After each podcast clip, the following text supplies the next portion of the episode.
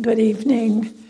Welcome to this service on what is really one of the holiest, most sacred days of the year. The night that we commemorate what our Lord did for us. On, on Good Friday, our words seem so shallow, so inadequate. How can we even begin to say thank you for what he did to us on this day. As Jesus stretched out his arms on the cross to offer life and salvation to all, let us pray for the world that he loved so much. Pray with me. Loving God, on this night of remembrance, we are aware of the wondrous love you have for us as we proclaim the suffering and death of our Lord, your Son, Jesus Christ. Help us through the scripture and music and the message of the evening to pause and really look at the cross, to see the nail holes, and to grasp the reality of this day and what the cross means to us personally. How incredible it is to know that God Himself died on a cross for His beloved. God on a cross, the ultimate act of love. And when our Lord said, It is finished, redemption had been won. So grant that this day of hallowed remembrance may be the beginning of a new way of life for each of us, with gratitude, a new kind of living. We pray for your church tonight as we join with millions of our brothers and sisters in worship. We pray for this congregation that we love. We pray for all who bear the name of Christian. We pray for all who have not heard or received the gospel of Christ or the words of salvation. We pray that their hearts will be open to the truth. Almighty and eternal God, your Spirit guides the church and makes it holy. Help us, each of us, to do faithfully the work to which you have called us. On the night of his betrayal, Jesus gave his followers a new commandment to love one another as he loved them. Write this commandment on our hearts. Give us the will to serve one another as he did, a servant of all, who lived his life and died for us. Send peace on earth and put down greed, pride, and anger that turns nation against nation and people against people. Speed the day when wars will end and the whole world accepts your rule. Teach us the art of self giving. Merciful God, we have spent these Lenten days in a period of reflection and repentance. We know that in your mercy you pardon all who truly repent and turn to you. O oh God, in your loving kindness, we humbly come in repentance and ask your mercy. Cleanse us from all sin.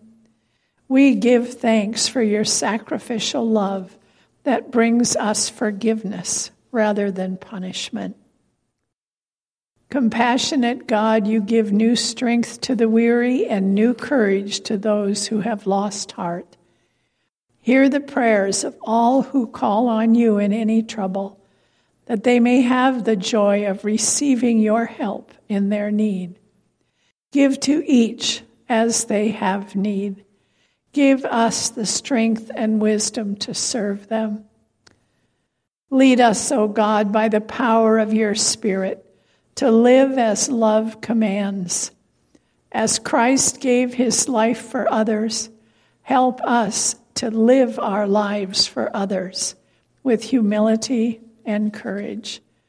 Give us strength to serve you faithfully until the promised day of resurrection.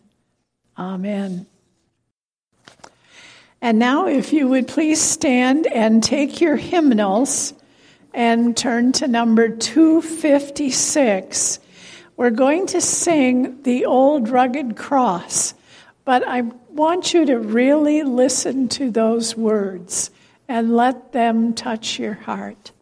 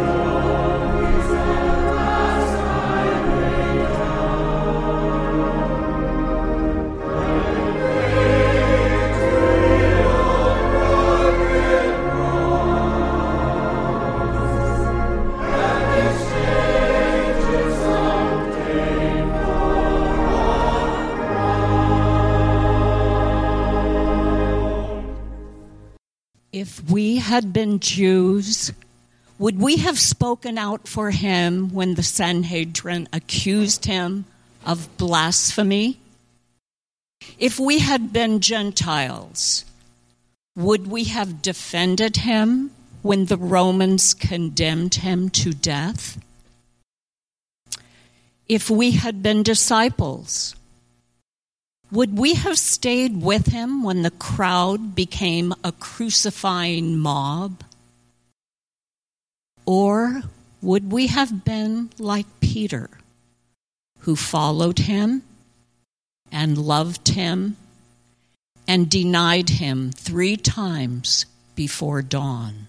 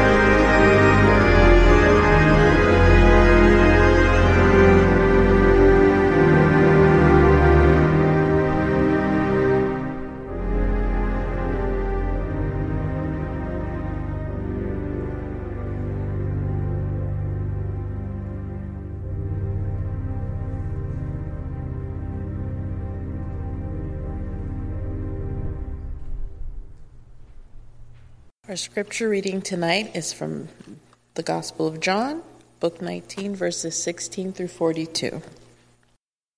Then he handed him over to them to be crucified.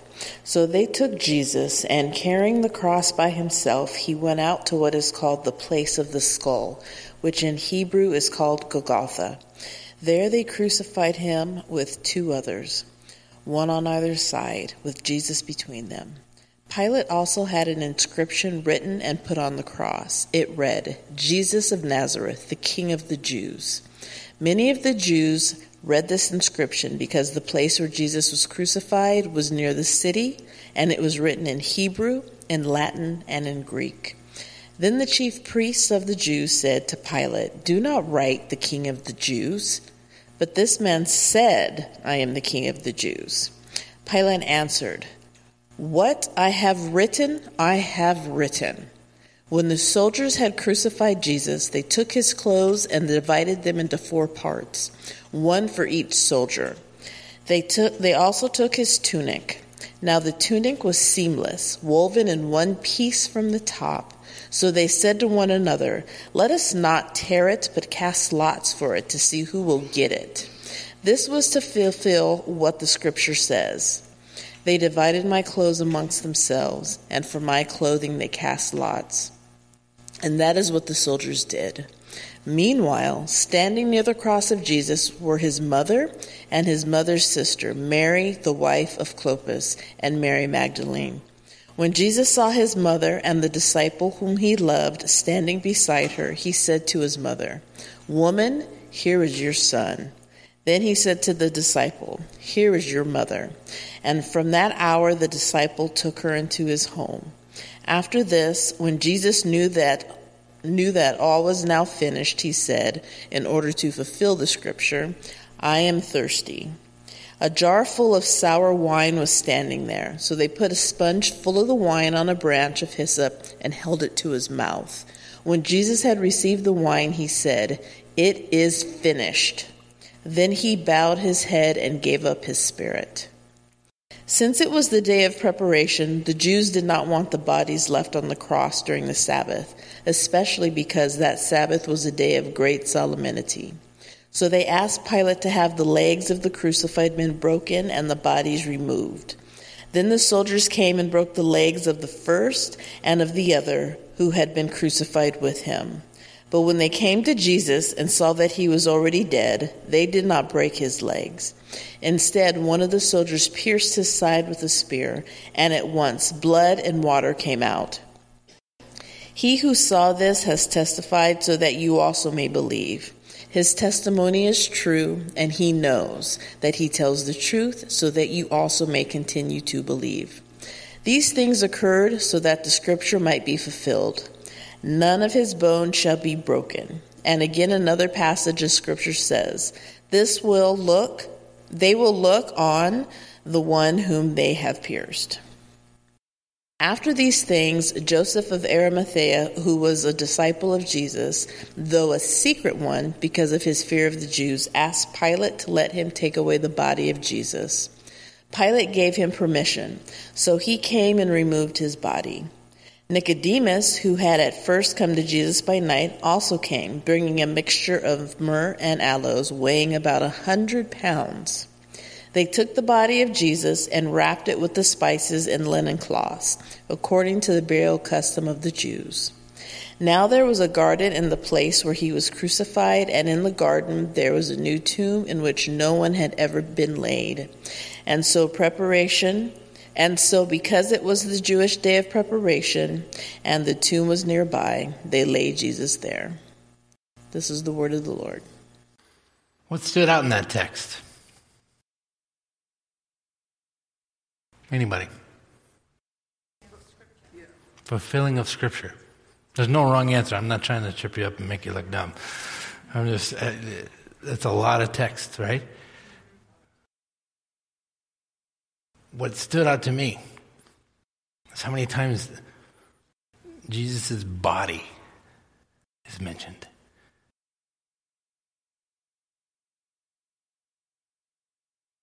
It's funeral season and it's memorial season. Um, a lot of close friends of mine, actually, a couple hours before I came here tonight, I looked on Facebook and one of the search committee that brought me to Muskegon, uh, Michigan. Uh, his bride died um, in her 70s, cancer. Um, like Sharon opened the service with, one of my primary objectives is just to pause. Pause and recognize the moment that really happened a couple thousand years ago in Jerusalem today. Jesus died. Another thing that stood out to me it's visceral, it's it's painful, right? There's something so wrong about death. When, when was the last time you've wrestled with death? Somebody close to you died. For me, I'm going through it right now. For most of you, you're probably going through it right now. It's just, just a part of this broken system. And a crucial piece of God fixing the system is his one and only Son, fully God, fully man, didn't pretend to die. This isn't an act. He's up on the cross. He says, Mom, this is your son. This is for real. It ends, that text we just heard, it ends with them wrapping his body and laying it in a cold, dark tomb. Jesus died. The Alpha and the Omega died.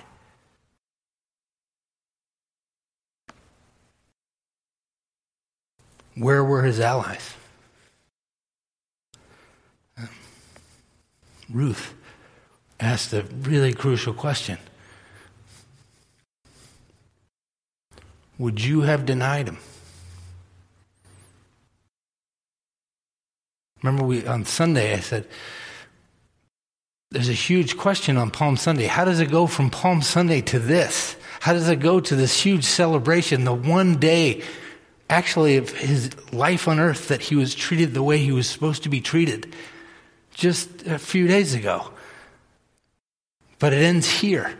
Like, uh, how does it wind up here? When I said the simple answer on Sunday, we're all the crowd.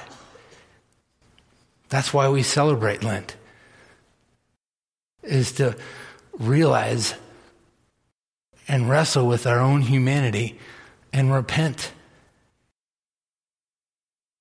Another answer I stumbled across. Um,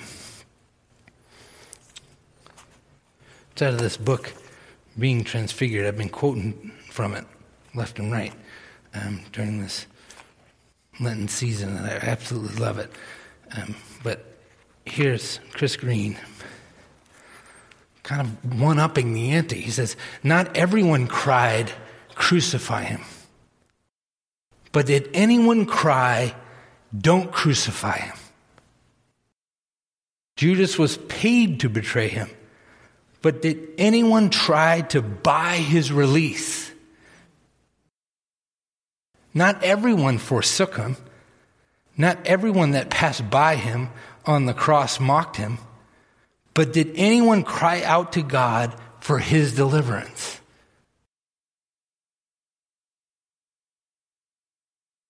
Another reason why we end up here is we're, we're his allies, and yet we still are in this broken and messed up world.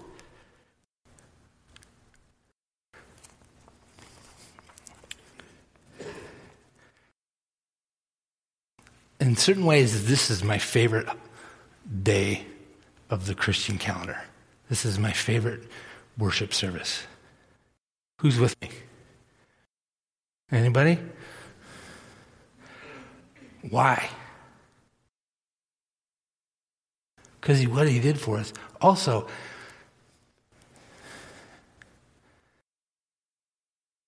you don't, you don't have to convince people they're suffering.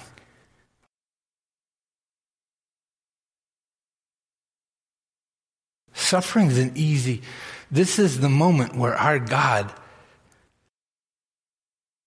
emptied himself, like I said on Sunday, into the form of a man, not only to bring himself on our level and meet us in our deepest suffering, but also to meet us in his godness and to raise us out of it. This is the this holiday is the answer, or this day in the Christian calendar is the answer to why aren't the Christians broken? Why, are the, why aren't the Christians, eh, eh, like, why are they so arrogant? If they look at us right here, right now, they'll see we aren't. Karl Barth, like I often quote, he says the greatest moment of human history not of all of history, but human history, is today. It's where God empties himself into the man and dies and meets our deepest pains, our deepest sufferings. Think of some sufferings that you've gone through. I've lost my mom. I've lost my I've lost all kinds of friends to drug addiction. I've I've lost all types and I've seen divorces, I've seen all these miseries. And if you list your sufferings, list them in your head right now, you don't have to yell them out, but list them in your head. Every single one of them, God meets tonight. Deep cries to deep.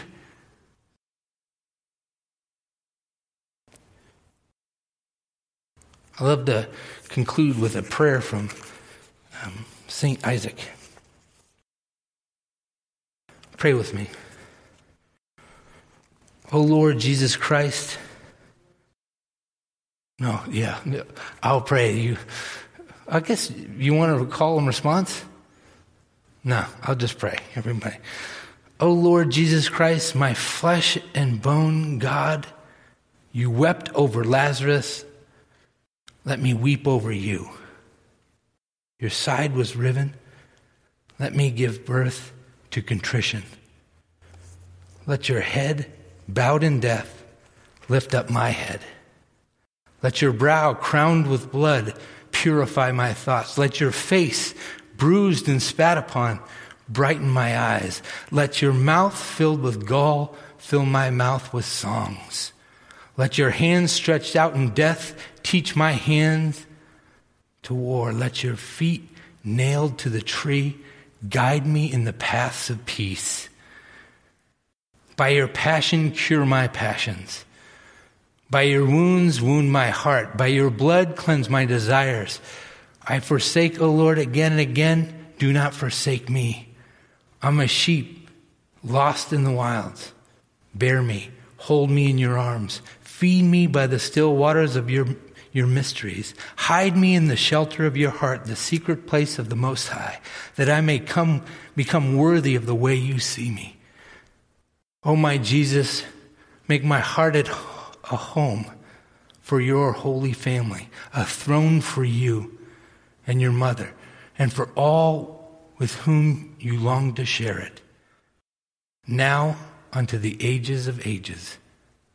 And all God's people said, I think of the nails that crucified my Lord. They were made of iron, but more. They were made of hatred, prejudice, and greed. And I wonder, what part of me is found in the shadow of that mob that stretches down through history? What part of me creates nails and other forms that wound my brother and my Lord? i have betrayed you, Lord. You know the times I have chosen evil over good. Guilt lies upon me like an iron cloak. My soul is heavy, my burden hard.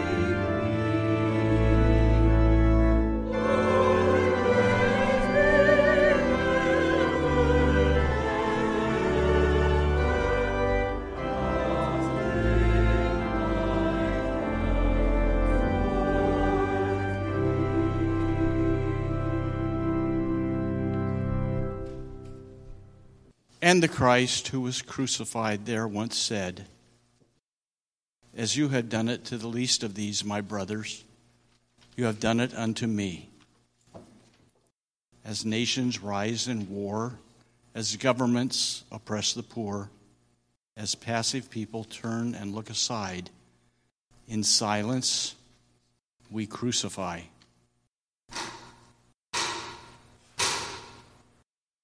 Again we crucify.